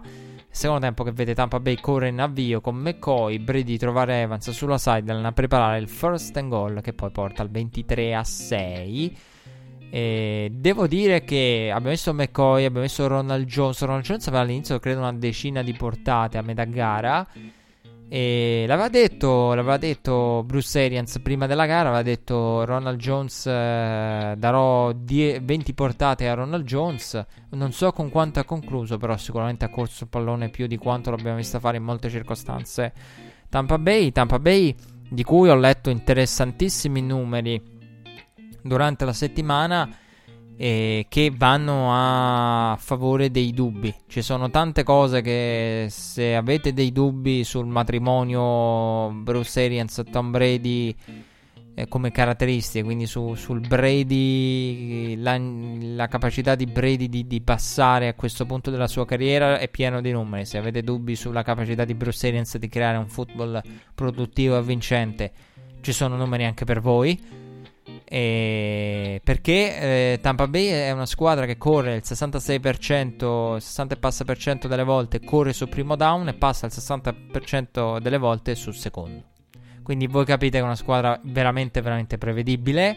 In cui, tra l'altro, ed, ha, eh, po- ed è poco efficiente nei primi down perché o corre in modo prevedibile oppure quando non corre nel rimanente 40% va a cercare in molti casi di quel 40% e questa è la, l'analisi molto bella la, mm, perché è molto dettagliata e, mm, va a cercare eh, passaggi oltre, ben oltre il marker quindi passaggi che viaggiano molto in aria quindi praticamente il, i primi down dei Buccaneers sono o una prevedibile corsa o eh, bisco- il biscottone alla Bruce Arians. Ehm, la ricerca del biscotto. Quindi o, o, si va di biscotto o si va di biscottino con la corsa prevedibile. E una squadra Tampa Bay che secondo me può fare molto di più di quello che io non, ho, non avevo aspettative di, di questa squadra come contender perché ve l'ho detto da inizio anno. E non avevo particolari aspettative perché è una di quelle squadre che vedi i nomi, però qua, poi quando li immagini in campo l'entusiasmo si riduce. Però io penso possano fare molto di più. È una squadra con eh, numero di ridotto di motion, il bilanciamento come detto è rivedibile de- tra passaggio e corsa in generale, lo è anche nella suddivisione dei vari down E poi diciamo che in molti frangenti c'è il problema no, di, di, Brady che manca completamente i bersagli, quello visto un po' impreciso, quindi la Brady poco adatto a quello che vuole fare Bruce Arians. Ehm, specialmente poi in questa fase della carriera, perché già Brady nel prime sarebbe stato poco adatto a questo, a questo stile, in più eh, si scontrano due due menti con visioni diverse e un Bruce Arians che è stato molto critico con Tom Brady perché sono reduci, erano reduci dal bye. Eh, sarebbe stata storica una sconfitta per Brady prolungare una serie di sconfitte dopo il bye. Però Bruce Arians aveva chiaramente detto una decina di giorni fa c'erano opportunità, ci sono le opportunità, se andate a vedere le cassette Brady che non le raccoglie. Cioè, quindi c'era anche il problema è anche la personalità dei due che, che, che crea situazioni del genere. Adesso stanno uscendo i report di come Brady e Bruce Arians siano amici, di come va, va, vogliono andare a giocare a golf insieme in vacanza insieme, per carità, eh, però il matrimonio a livello di football tra i due è sinceramente una cosa che rimane dubitabile. Chi ne dubita del, dell'intesa che può esserci tra i due ha tutto il mio sostegno. E quindi vedremo, vedremo. E dove eravamo rimasti nel racconto della partita? Dicevo sulle corse, le corse sono viste, le maggiori corse a parte di Tampa Bay, Minnesota poi accorciato con Herb Smith eh, convertendo da due punti per il meno 9, eh, complice l'extra point sbagliato, poi Tampa riallungato a più 12 via field goal, Vikings chiamati negli ultimi 5 minuti a sbrigarsi, la chiude JPP con uno strip sack ai danni di Kirk Cousins. E una prestazione da parte dei Vikings che ha lasciato a desiderare tanti sprechi. Adesso, come detto, incroceranno i Bears con la sfida che, di cui parlavamo prima. Saints at Eagles. Una gara che è stata veramente la, la, sorpresa della settimana. È stata la sorpresa della settimana, però devo dire sorpresa sì per il risultato, però non sorpresa nel periodo. Cioè, il problema. Adesso vi spiego e vi faccio. Vi rendo partecipi del processo che mi ha fatto praticamente annullare il mio pronostico riguardo a Senza. Che io non avevo grande fiducia di Jalen Hurts. Vi dicevo, ho rivisto, delle, mh, ho, rivisto la, la, ho analizzato l'ultimo drive dei Texans in settimana, così come la prestazione di Jalen Hurts. E devo dire, sono rimasto uh, positivamente sorpreso nell'andare a vedere poi quel quarto e 18 in cui visto la prima volta pensavo che fosse uscito in modo miracoloso da, da un potenziale sec avversario. Invece no, lì ne esce molto bene dando il tempo ai ricevitori di liberarsi e poi trova il touchdown eh, con un passaggio, un ottimo passaggio. Quindi lì esce bene dalla pressione con le gambe fa una grande cosa. Quindi e Jalen Hurts in quella giocata nel quarto 18 che poi è stata la giocata no? simbolo della sua prestazione tanti rating positivi poi in altre, in altre snap ha lasciato un po' a desiderare Jalen Hurts non avevo grandissima fiducia devo dire in Jalen Hurts contro la difesa dei Sens però quello che mi ha fatto dire mi copro mi paro il culo è, è, è ho pensato questo, a questa cosa prima della gara, il floor di Tyson Mill non l'abbiamo ancora visto. E sinceramente ho pensato dentro di me, ho paura a vederlo. E il che fa capire quello che penso di, di Tyson Mill. Eh, che secondo me è in molti casi fin troppo criticato, fin troppo bersagliato. Però la mia paura è il floor di Tyson Mill, eh, non l'abbiamo ancora visto. Cioè, abbiamo visto perché il fa- fatto è, il problema è uno, di, sa- di Tyson Mill abbiamo visto il ceiling. Il ceiling. Il massimo al quale può ambire contro i Falcons, secondo me. O comunque la prestazione medio buona di Tyson Mill. Il peggio del peggio del peggio di Tyson Mill ancora non l'abbiamo visto e non è nemmeno qui.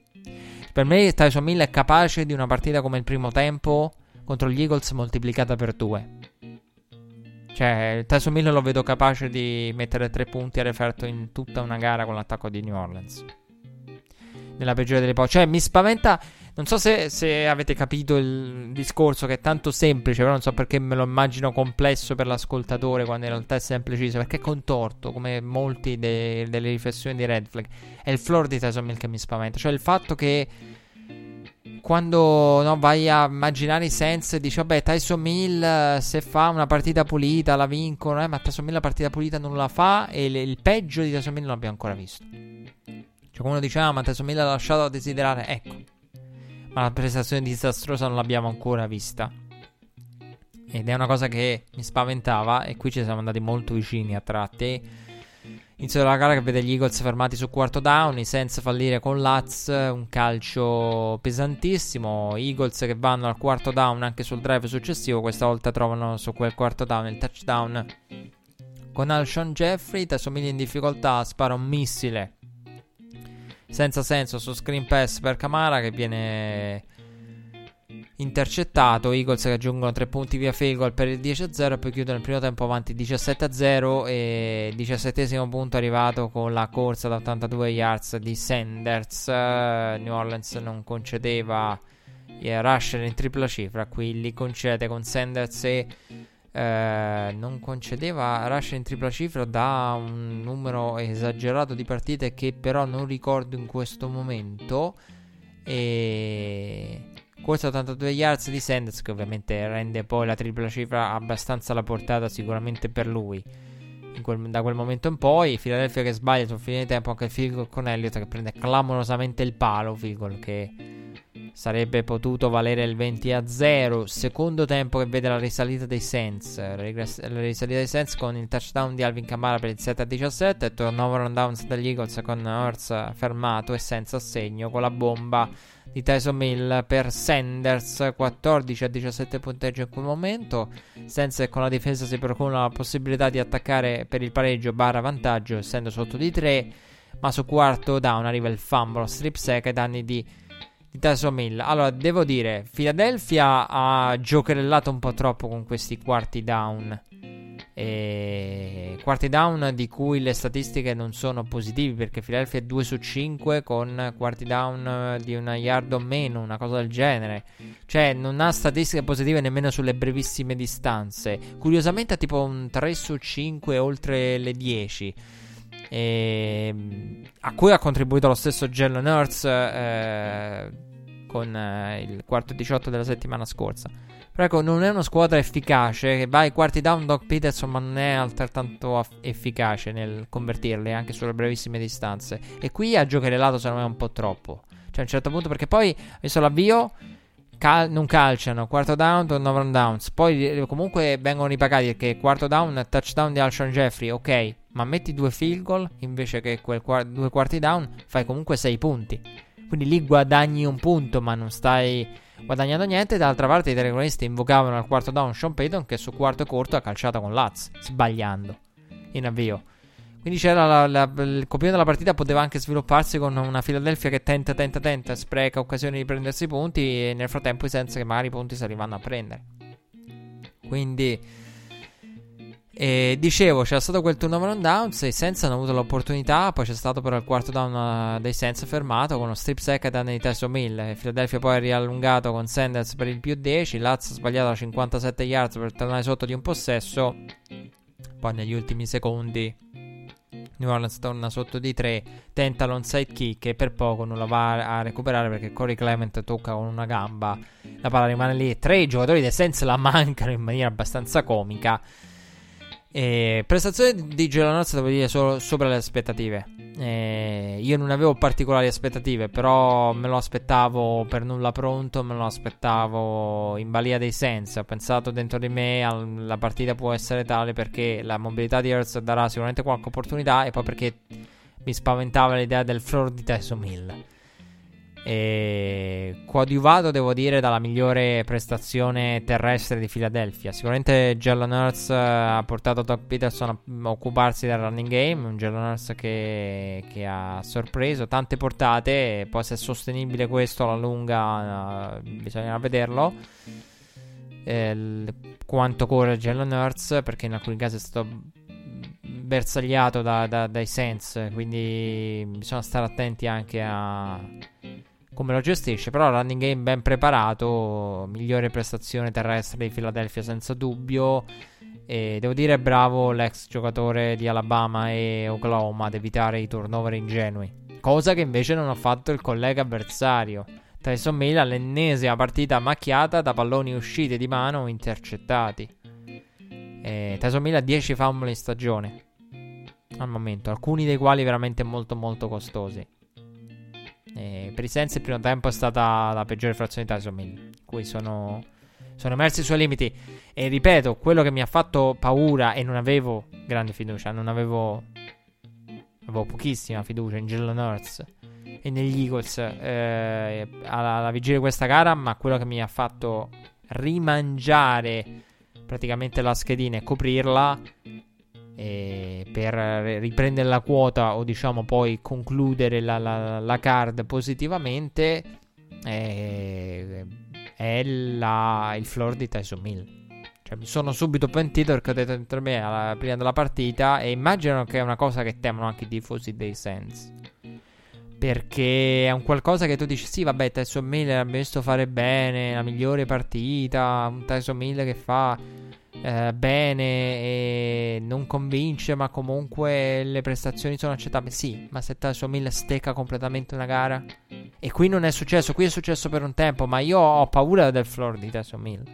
Ve lo dico, il floor di Tyson Mill è 2-3 intercetti, un fumble e 3 o 7 punti con l'attacco dei Sensi in una partita in una partita totale con tanti, tante occasioni mancate di ricevitori perché veramente il passaggio quello per Camara è, cioè Sean Payton era infuriato e io vi, vi, dico anche una cosa se Sean Payton avesse messo James Winston sul 7-0 per gli Eagles probabilmente i Sensi avrebbero prolungato la propria striscia di vittorie Purtroppo è, è quello. Se fossi tifoso dei Saints, cosa che una volta tra l'altro ero, eh, dieci anni fa, eh, prima che Red Flag mi inghiottisse. prima che Red Flag mi, inghiottisse, e quindi parlo sì, se fossi, cioè, se fossi tifoso dei Saints come una volta, quindi posso medesimarmi bene nei tifosi dei Saints. Avrei paura sicuramente del floor di Tyson Mill e dell'arroganza di Sean Payton dal lato negativo. Perché il problema è secondo me Sean Payton è talmente fissato anche in settimana, ha continuato a dire perché arrivano critiche, arrivano critiche e dicono ma l'erede non è qua, l'erede invece eccolo qua, ce l'abbiamo. Cioè io ho paura, non vorrei che che Sean Payton diventasse vittima della sua stessa arroganza anche nelle scelte future. In gare in cui magari. Allora, diciamo una cosa è sicura: con questa prestazione di Tyson Mill se ne va tutta la narrativa surreale di eh, i senza dei playoff. Eh, forse fanno più paura con Tyson Mill rispetto a Drew Brees, ma anche no. Ma anche no. Il floor di Drew Brees è molto meglio di, del floor, è talmente superiore al floor di Tyson Mill Drew Brees anche con i suoi underthrow, l'età, eh, nella peggiore delle ipotesi, ripeto, Tyson Mill nella serata no, vera e propria non l'abbiamo ancora visto e ho paura, e ho paura. E avrei paura di, quindi di quello e dell'arroganza di Sean Payton. Perché è talmente convinto che. Ora non so. Sicuramente James Winston. Magari uh, tanti pensano: Ah, io al posto di Tyson Mill, nell'assenza di Breeze, avrei optato per, per uh, James Winston. Magari James Winston sarebbe stato eh, disastroso. E se non peggio di Tyson Mill, sicuramente. Cioè, non metto in dubbio questo. Però ecco, l'idea che Tyson Mill sta diventando oltre che una scelta tecnica, una battaglia di principio per Sean Payton è una cosa che sinceramente mi fa paura perché Sean Payton è uno di quei coach che è talmente arroganti che l'arroganza premia, l'arroganza però la paghi anche magari in situazioni in cui non vorresti impuntasse troppo con Tyson Mill, anche in ottica futura. E vedremo, perché sembra veramente una battaglia di principio.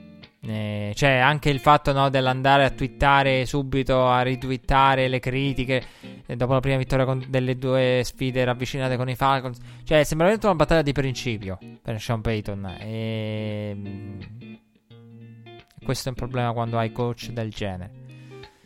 Eh, un coach che eh, sicuramente n- la, di arroganza ne aveva da vendere, ma eh, gli è costata cara l'arroganza, ma lì non aveva nemmeno la, il livello di coaching di Sean Payton. È ehm, il nostro Greg Williams che è stato licenziato dopo la partita della settimana scorsa, dopo quel blitz senza senso. Se nessuno ne manda più di 5, un motivo c'è. Se nessuno eh, va a blizzare in situazioni di punteggio di one score games, in uh, situazioni di, di potenziale al Mary, eh, con la partita in bilico, se nessuno va a optare per la cover zero mandandone 8, un motivo c'è. E lì una decisione folle suicida da parte di Greg Williams che gli è costata il posto. Anche se devo dire il licenziamento di Greg Williams Secondo me è stato una cosa imbarazzante per Adam Gaze. Perché lui ha, l'ha, l'ha, difeso nell'immediato, poi l'ha licenziato. Quindi non l'ha licenziato subito. Si è presentato in conferenza stampa che era ancora il defensive coordinator. Cioè, lì a un certo punto vorrei capire no, del, dove era l'head coach. Perché il discorso è anche questo. Prima di una cosa del genere, i giocatori non l'hanno preso benissimo. Alcuni hanno detto quando ci hanno detto come volevano giocare quello snap era surreale e sembrava una cosa veramente suicida. E... Da ammotinamento quasi. Però comunque Greg Williams non Greg Williams cambia, non cambia risultato. Quella contro i Red sarà la grande occasione. Questa contro i Seahawks. È stata una partita dominata. New York è rimasta aggrappata alla gara un po' all'inizio, nonostante il vantaggio di Seattle arrivato a metà del primo quarto. Wilson è stato anche intercettato nella endzone con un bel intercetto. Seattle che poi ha allungato, si è portato sul 17 a 3, con il quale è entrata negli ultimi due minuti del primo tempo. Jets che nel mentre erano arrivati per ben due volte in pieno territorio avversario cercando e mancando i pali per altrettante volte e con Sergio Castillo in, un, uh, in, una partita disastrosa d'altronde quando devi prendere un kicker potenzialmente dalla strada. Se alcuni non sono firmati eh, un motivo c'è eh, veramente quando c'ha ragione la gente a questo punto date un'opportunità al povero da vecchio date un'opportunità al povero da vecchio se l'America eh, merita molto più di Sergio Castillo dopo quello che abbiamo visto cioè, a questo punto veramente. Che sennò sembra, sembra veramente una di quelle cose patriottiche. Uno dice, ma da vecchio, da vecchio, da vecchio. Da vecchio se la merita. Cioè, dai, se, se fate calciare in una gara NFL Sergio Castillo, dovete spiegarmi perché non dare un'opportunità a da vecchio. Disastroso che poi la sbagliate tutti uguali, tutti con la stessa dinamica, quindi troppo chiusi alla sinistra dal suo punto di vista dei pali. Cioè, a un certo punto ti chiedi, no? Fate calciare qualcun altro, andate ai quarti down, Adam Gaze.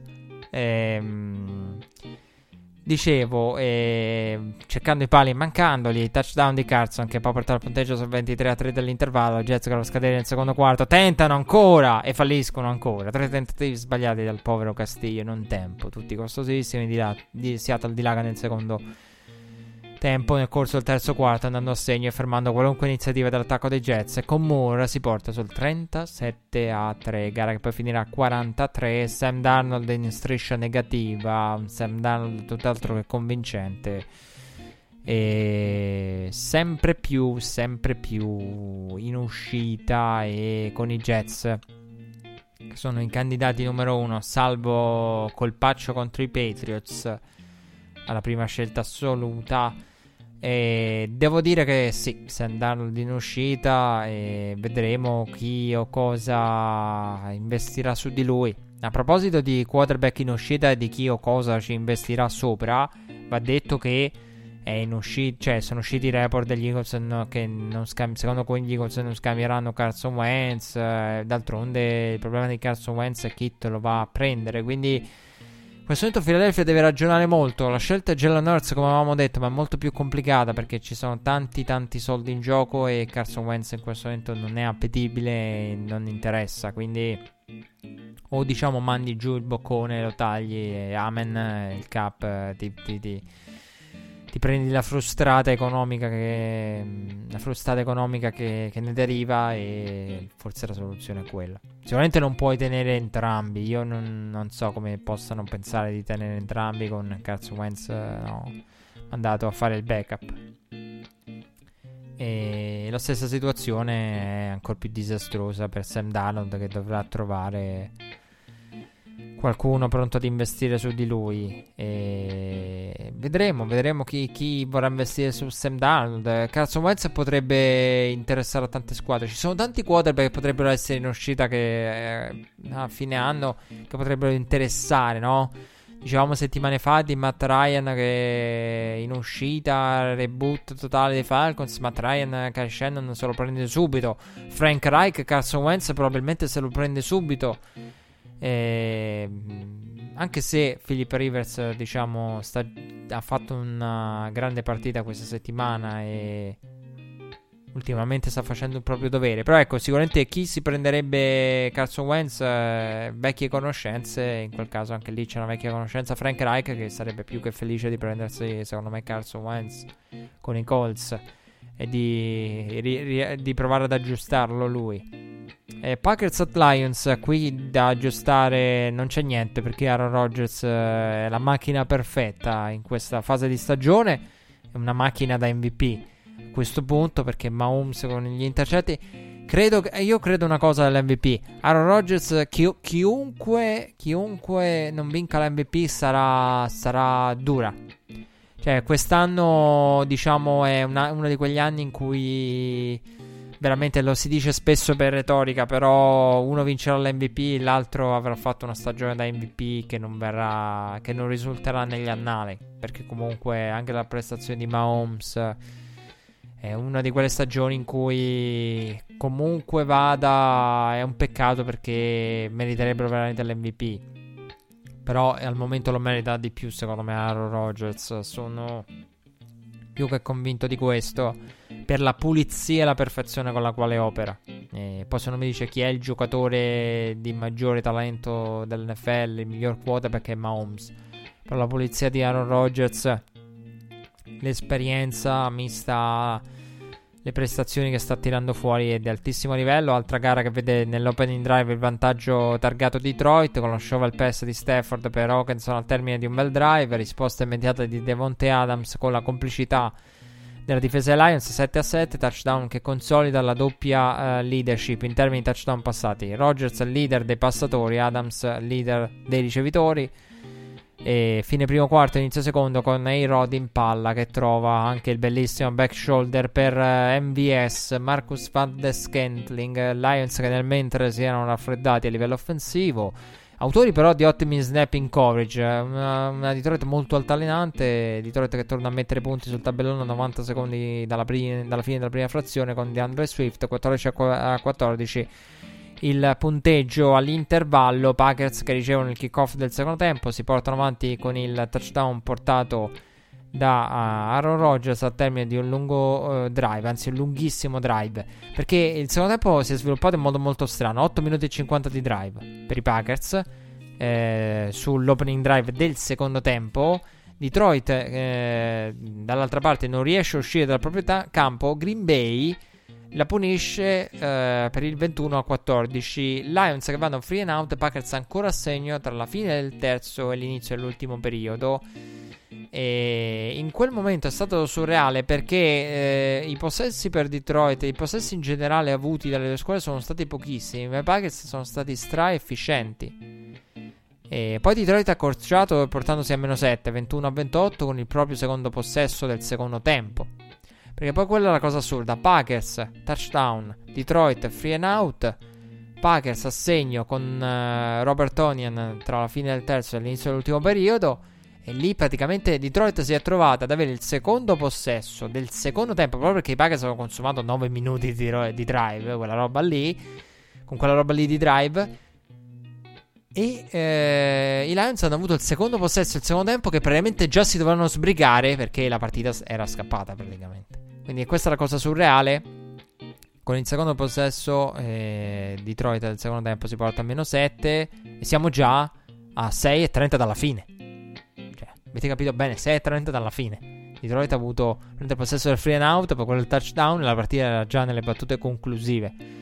E Crosby poi ha realizzato 58 yards per rispedire Lions sotto i due possessi di 10 punti. Lions che non sfruttano a dovere poi l'ultima field position ereditata dal kick-off ritorno di Agnew e eh, poi non, non, ci regalano circostanze il touchdown di Chase Daniel che torna indietro via holding. Lions costretti al field goal appunto sotto i 10 per il field goal 24-31. Chase Daniel che era subentrato eh, in quel drive dopo che Stafford era uscito causa infortunio alle costole.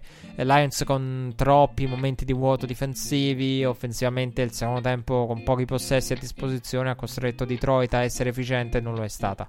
L'efficienza dei Packers è quella che ha brillato nel secondo tempo, ripeto, due possessi ed eravamo già nelle battute conclusive, due possessi a testa, però i Packers hanno fatto il proprio dovere su entrambi tirando fuori 14 punti in quei possessi lì. Falcons a Chargers, una gara molto divertente che ha visto il successo dei Chargers. Eh, free out iniziale dei Falcons, Chargers al segno con l'ass Herbert Allen dopo 15 giocate e 9 minuti di drive. Parlavamo di un drive lungo, qui l'abbiamo visto anche in questa gara. Risposta immediata da parte dei Falcons con il trick play. Russell Gage a lanciare per Calvin Ridley, una delle giocate più creative della settimana in cui Matt Ryan era schierato ricevitore per quello snap. Russell Gage, che poi è autore, tra l'altro, nel secondo quarto della ricezione che porta i Falcons in field goal range. Falcons che tirano fuori solo un field goal causa sec subito 10 a 7. E Anthony Lynn ha preso il comando nella settimana dello special team e dopo la debacle contro i Patriots. E, e si vede, si vede, e non per il ritorno di Adderley eh, che riporta il kickoff a ridosso della red avversaria. Si vede dopo. Si vede dopo. Eh, che Anthony ha preso il controllo special team. Eh, comunque, Adderley ottimo ritorno. Drive che parte bene. Eh, però rimane lì in stallo. Badgley per il 10 a 10. Inguardabile il, quel calcio di Badgley, Badgley ma bersaglio. Falcons che nel momento migliore offensivamente della gara eh, con eh, Treadwell che realizza il touchdown in un drive che ha visto Calvin Ridley ricevere due volte per un totale di 50 yards combinate. E, mm, mi sono ricordato entrambe le ricezioni di Calvin Ridley. Leggendo questa nota, ne ha ricevuto una da 20 e una da 30 eh, per quel touchdown lì. Il vero mattatore del, del drive è Calvin Ridley. Treadwell è colui che poi ha ricevuto nella endzone per i 7 punti. Il presidente, però, Anthony Lynn, sempre presente, sempre con noi. Il presidente non ci abbandona mai. E a 20 secondi dall'intervallo, in pieno territorio avversario, time out. Eh, e poi usciti dal time out corrono, non sanno cosa fare. Il tempo passa. Esce lo special team, non fa in tempo nemmeno a, a, a, mettere, a far registrare un tentativo di kickoff valido perché scade il cronometro. Anthony Lynn va in conferenza stampa e ci delizia con un'altra perla dicendo che in quella situazione del genere devi correre. Il bello è che Anthony Lynn parla in terza persona. E certe volte, cioè, in una situazione del genere. Eh, è stata una brutta chiamata. In una situazione del genere non devi correre. Ma chi? Cioè, nel senso, sei tu l'head coach. È bellissimo quando. E non lo fa solo lui, c'è anche Adam Gaze. Cioè, Adam Gaze è perché una chiamata del genere. Dov'eri? Cioè, mentre Greg Williams eh, mandava cover zero, mandava 8 a caccia di car, eh, lasciando il povero Lamar Jackson omonimo solamente a livello di velocità eh, del, del, del, del Lamar dei Ravens solo contro eh, Ruggs Dov'era in quel momento Adam Gaze? Dov'era Anthony Lynn mentre chiamavano, mentre de- oh, i Chargers optavano per la corsa, dopo, in uscita da timeout? Cioè, che cosa hanno fatto in quel momento? Vabbè. Eh, spettacolare quella sequenza, mica tanto per i tifosi dei Chargers, poteva anche costare tantissimo, eh. Perché poi Chargers nel finale avrebbe fatto comodo ai Chargers avere un vantaggio invece che il punteggio in parità, magari. O avere i Falcons alla ricerca del pareggio invece che il vantaggio prima dell'intercetto di Matt Ryan. Comunque, sono tempo che vede i Falcons palla in mano sul più 7. Matt Ryan viene intercettato nel tentativo di spingere la palla nella endzone. Chargers che poi ristabiliscono la parità con il passaggio di Herbert per Tyron Johnson. Un, veramente grandi lanci da parte di Herbert. Un'altra grande, grande prestazione che questa volta vale la W. E, e, lì inizia la sequenza di intercetti di Matt Ryan. Perché la prima volta è stato intercettato perché ha forzato un po' troppo nella endzone. A 4 minuti dalla fine, Ryan viene letto intercettato da Dai per la seconda volta. E, e, poi l'ultimo minuto della gara è rocambolesco perché Herbert eh, nel traffico, la passa nel traffico, viene intercettato. Matt Ryan torna in possesso con l'opportunità di redimersi perché aveva già due intercetti, come vi ho detto. 35 secondi sulla linea del 45 avversari al confine del field goal range. Ryan viene intercettato per la terza volta della gara e per la terza volta nel secondo tempo, anzi, per la precisione, terza volta in quattro possessi a voler essere ancora più, a voler restringere ancora di più lo zoom.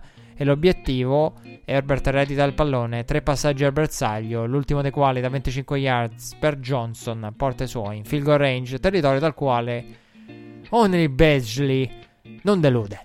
Allo scadere i Chargers la vincono con un field goal e partita divertente una bella vittoria da parte dei, dei Chargers Falcons con quegli errori di Matt Ryan veramente atipici, tre intercetti di forma diversa, in uno letto, capito, intercettato e uno suicida, quello finale, il primo eh, troppo aggressivo nella scelta. Eh, Colts at Raiders, eh, una partita dominata da parte dei Colts, opening drive eh, di Indianapolis che arriva nelle 10 avversarie, dove ristagna, figlio avversaria per il 3-0, cosa che non accade però al secondo drive dei Colts, perché successivo al free and out dei, dei Raiders, T.Y. Hilton riceve per il touchdown ed è protagonista del drive con un'altra ricezione cruciale. Oltre a quella della segnatura, Raiders che rispondono rapidamente con Foster Moreau in un drive in fretta e furia per, set, per tornare sotto di 3, 7 a 14. E dicevamo prima di T.Y. Hilton. Eh, fa altrettanto Agolor nel drive del, del, primo vantaggio, dell'unico vantaggio, poi mi pare fosse a tutti gli effetti della gara, targato Raiders, sulla ricezione sulla sideline nella endzone per il 14 a 10.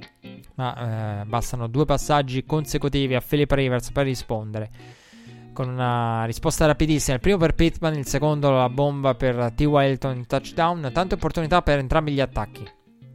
Da subito si, capi- si, capi- si capiva nella gara che sarebbe diventato uno shootout, cosa che poi lo è a tutti gli effetti, lo diventa a senso unico e con la vittoria dei Colts.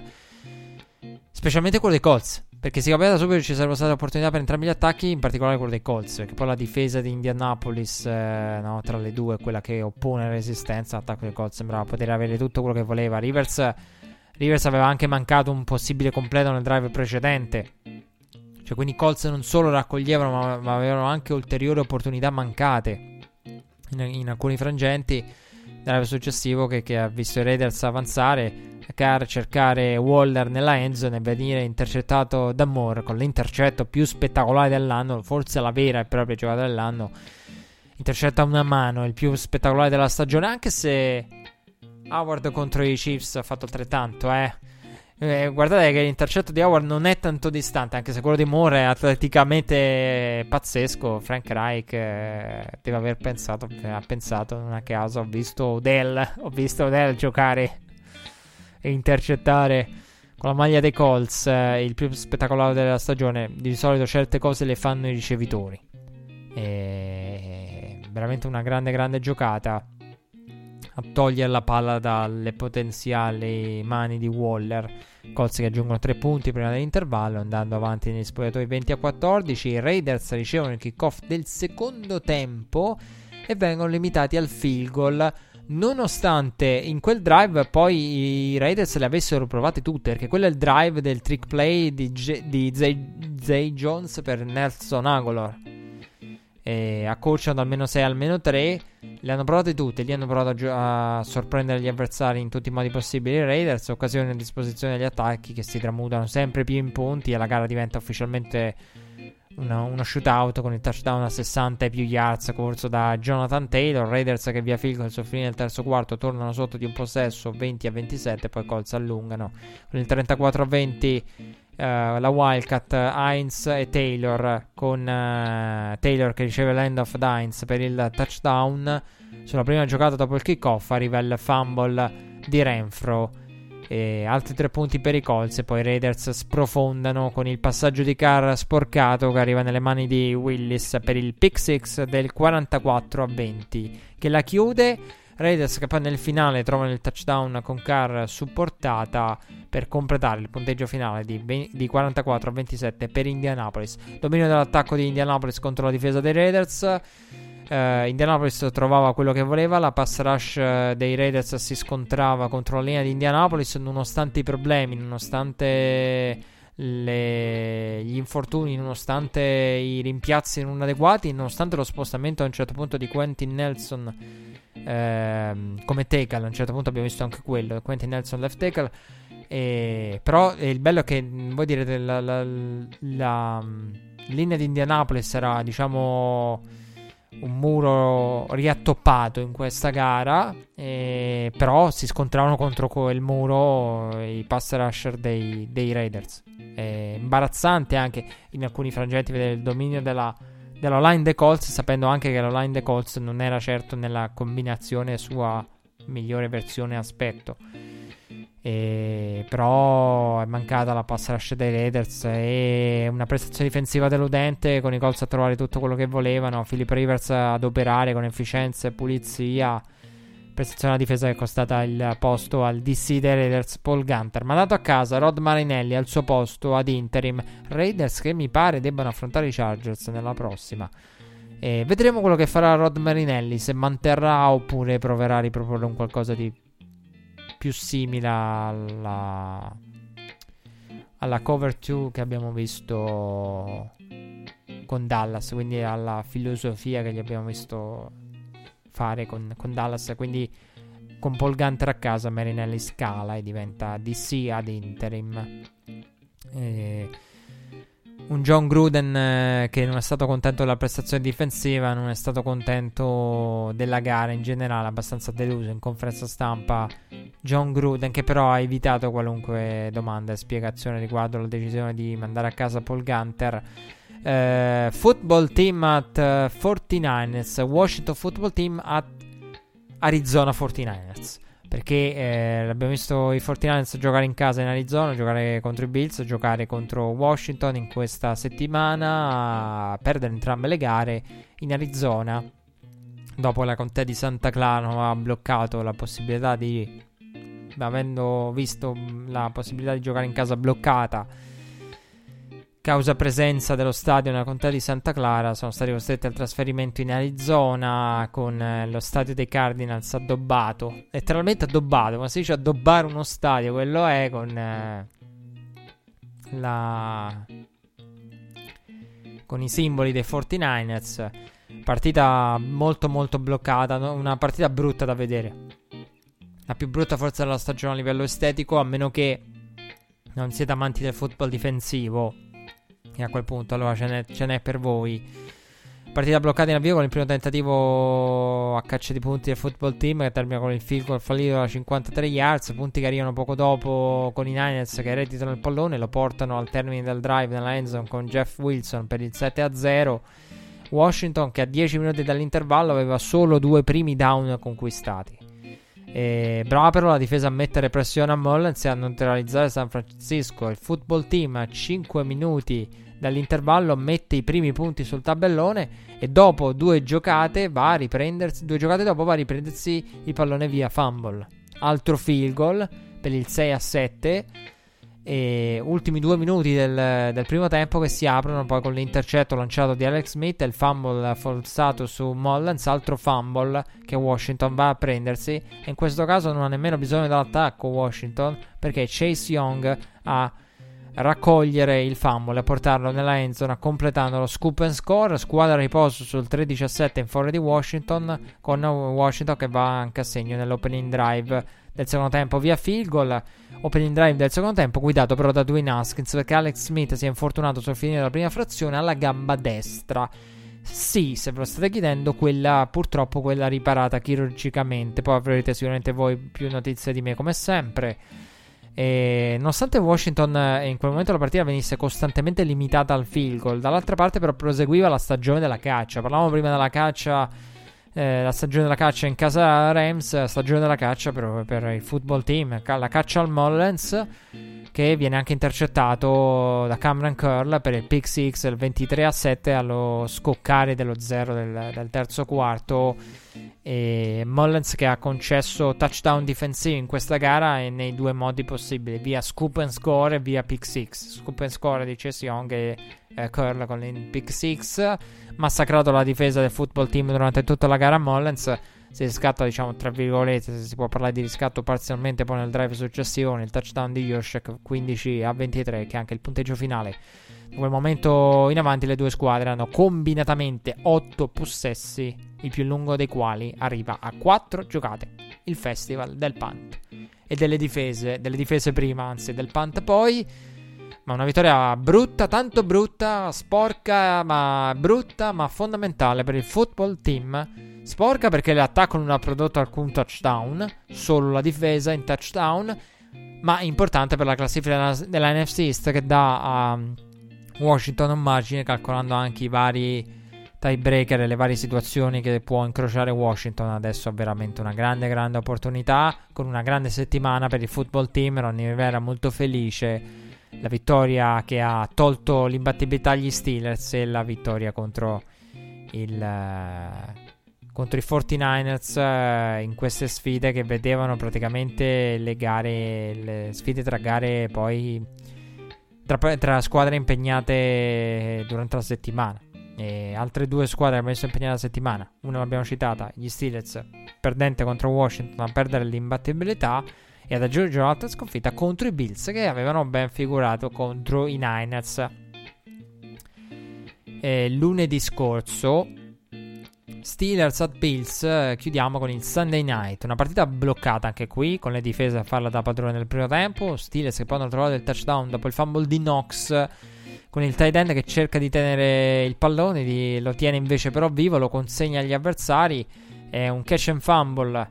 Eh, quello di Knox secondo gli arbitri e dopo il uh, fumble dalla dinamica molto molto particolare gli Steelers capitalizzano in tre giocate per il touchdown di Washington e precedentemente Josh Allen era stato anche intercettato prestazione mostruosa da parte della difesa degli ospiti eh, nonostante le assenze e contro un attacco che, dicevo, era stata una macchina contro i 49ers aveva veramente impressionato. Questa settimana è stata una settimana che eleva i Bills. Cioè, le quotazioni dei Bills, se fossero in borsa, boom, sono schizzate alle stelle le quotazioni dei Bills dopo questa settimana meritatamente. E... Contro, come detto, un attacco come quello dei Bills, un primo tempo notevole da parte degli Steelers. Bills che arrivano a ridosso poi della end zone avversaria negli ultimi due minuti, ma vengono costretti al field goal. 3 a 7 e lì però inizia il tracollo degli Steelers perché Rafflesberg viene intercettato da Taron Johnson per il pick 6. Eh, parlavamo prima del finale tra 49ers e Football Team. Steelers e Bills combinano un totale di 10 punt nel corso del primo tempo, che anche hai stagionale. Per la prima frazione, in una frazione Buffalo poi assegna con l'opening drive del secondo tempo, metodico, uno dei più belli della settimana, adeguato con gli la, la D-line degli Steelers che provava a forzare Josh Allen eh, e a tirare fuori no, l'imprecisione che tanto è stata imputata a Josh Allen. Bravissimo nel secondo tempo Buff- l'attacco di Buffalo. Ha il coaching staff ad adeguarsi a togliere la palla dalle mani rapidamente di Josh Allen sfruttando la precisione e l'efficienza offensiva di uno straordinario Stefan Diggs, sempre più chiave di questo attacco. Finalizzato da Stefan Diggs, come detto, quel drive al secondo tempo, ben fermato eh, per gli Steelers. Ben Roethlisberger a vuoto e Bills a segno con Gabriel Davis per il 23 a 7 Partita sembra il controllo dei Bills, poi Pittsburgh accorcia con il touchdown di Juju all'inizio dell'ultimo quarto con un'annessa conversione a due punti per il meno 8. Lì Collinsworth dice attenzione, lì la partita sembrava veramente chiusa per i Bills.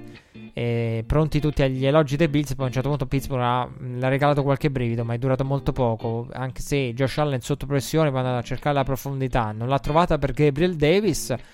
Eh, però poi ha trovato l'interferenza cruciale su Knox che ha portato i Bills sulla goal line. Bills che con Bass poi si portano sul più 11 8 dalla fine. Due snap dopo.